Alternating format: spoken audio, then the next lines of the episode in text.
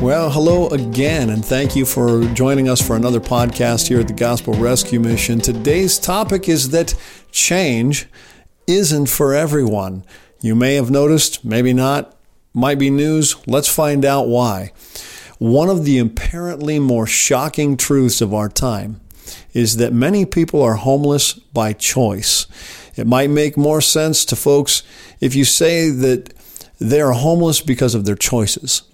I've found that the average citizen really struggles wrapping their head around this idea that there might be men, uh, even women with children, who would rather live in a cardboard box in the rain than be told how to live. They immediately suggest that mental illness and addiction must be corrupting their ability to think clearly and make the obviously appropriate choice. Yet, in over a decade of working with the homeless population and simply asking, hey, why don't you go live at the mission rather than sleeping in the bushes? The answer is virtually always the same. Oh, I'd rather wouldn't I wouldn't go in that place. They have rules and they want to tell you how to live. I'm fine just right here. Each year, the U.S. Department of Housing and Urban Development, also known as HUD, conducts what they call a point in time count. At this time, thousands of folks are sent into the streets, shelters, and byways to attempt to survey and get an idea of just how many people are out there on the streets, in the bushes, in vehicles, and such. One of their survey questions reads, What caused you and or your family to leave your last living arrangement? Among the 21 options that they could check, more than 10 of them are related to the choices that an individual has made, such as criminal history, gambling, drug and alcohol addiction, etc. One box reads, homeless by choice. Now, HUD's conclusion from this survey is that less than 3% of the homeless are actually homeless by choice. Why? Well, because that's exactly what the homeless person told them with the questions that they were given.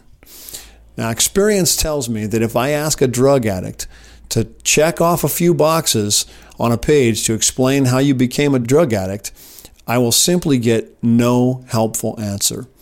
It's very likely that the, that the addict themselves may not be fully aware of how or why they are an addict. The same is true for the homeless person regarding their homelessness and how they got there. There are usually many influences working together, resulting in a person's being shunned from or inaccessible to all their natural support network. If it were easy for them to see, well, they might be able to find a path to independence on their own. But because it's so complicated and confusing, they often resort to making peace with it and accepting homelessness just as a valid lifestyle choice. Still, if it's simply given boxes to check and asked if you could A, continue to be an addict, gamble, and engage in criminal behavior and have a house, or B, you could be homeless by choice, check which best explains your situation I'm guessing that less than 3% of the homeless population would pick option B.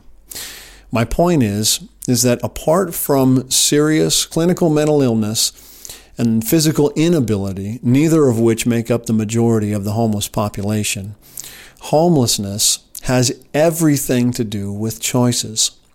Many of them may seem unrelated on the surface, but any good counselor will recognize that the presentation problem is often not the problem itself, but it's simply a symptom. Here's David's example. David walks into the mission looking very frustrated. He sits down with the staff for an assessment, and the staff member asks him how he came to the place where he needs the gospel rescue mission. Well, the economy's really bad right now, and I just can't find a good job. To top it all off, the housing market is just the same. There are no good landlords out there. Well, a staff member asks, when's the last time, when the last time was that he had a job? Oh, I've had several jobs this year. I'm very skilled. It's just that I keep getting jobs where the bosses are jerks. David then goes on to display that he has very, very few good social skills, including what employers call soft skills. It turns out that whenever he's frustrated, David feels it's appropriate to use profanity towards both his employer and his landlord, along with virtually every other necessary relationship in his life. To help him cope with the pain of the rejection he receives from this kind of behavior, David uses drugs and alcohol, which only compounds the problem the rehab program that he's been in only focuses on the actual substance abuse itself. And the state employment job counselor that he's going to is only allowed to focus on him finding a new job. Now, unless David is ready and willing to explore his poor relationship skills that are at the root of his problem, he'll never find a way to independence. For this to happen, it will require a significant amount of time, and the journey there is not going to be easy.